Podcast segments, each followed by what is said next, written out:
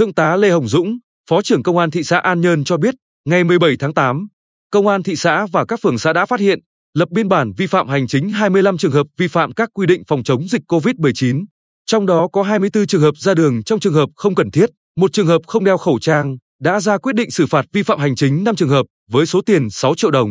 Tính từ giữa tháng 7 năm 2021 đến ngày 17 tháng 8 năm 2021, các cơ quan chức năng của thị xã An Nhơn đã lập biên bản vi phạm hành chính 770 trường hợp, trong đó ra đường trong trường hợp không cần thiết 573, không đeo khẩu trang theo quy định 169, vi phạm các quy định về cách ly y tế 8, tập trung đông người, vi phạm các quy định về giãn cách 9, cơ sở kinh doanh không chấp hành quy định dừng hoạt động hoặc không đảm bảo giãn cách 9, phương tiện vi phạm quy định về phòng chống dịch 2. Tổng số tiền phạt 519 triệu đồng. Thời gian tới, Công an thị xã An Nhơn sẽ tiếp tục tuyên truyền, vận động người dân chấp hành nghiêm các quy định về phòng chống dịch COVID-19, đồng thời xử phạt nghiêm các trường hợp vi phạm.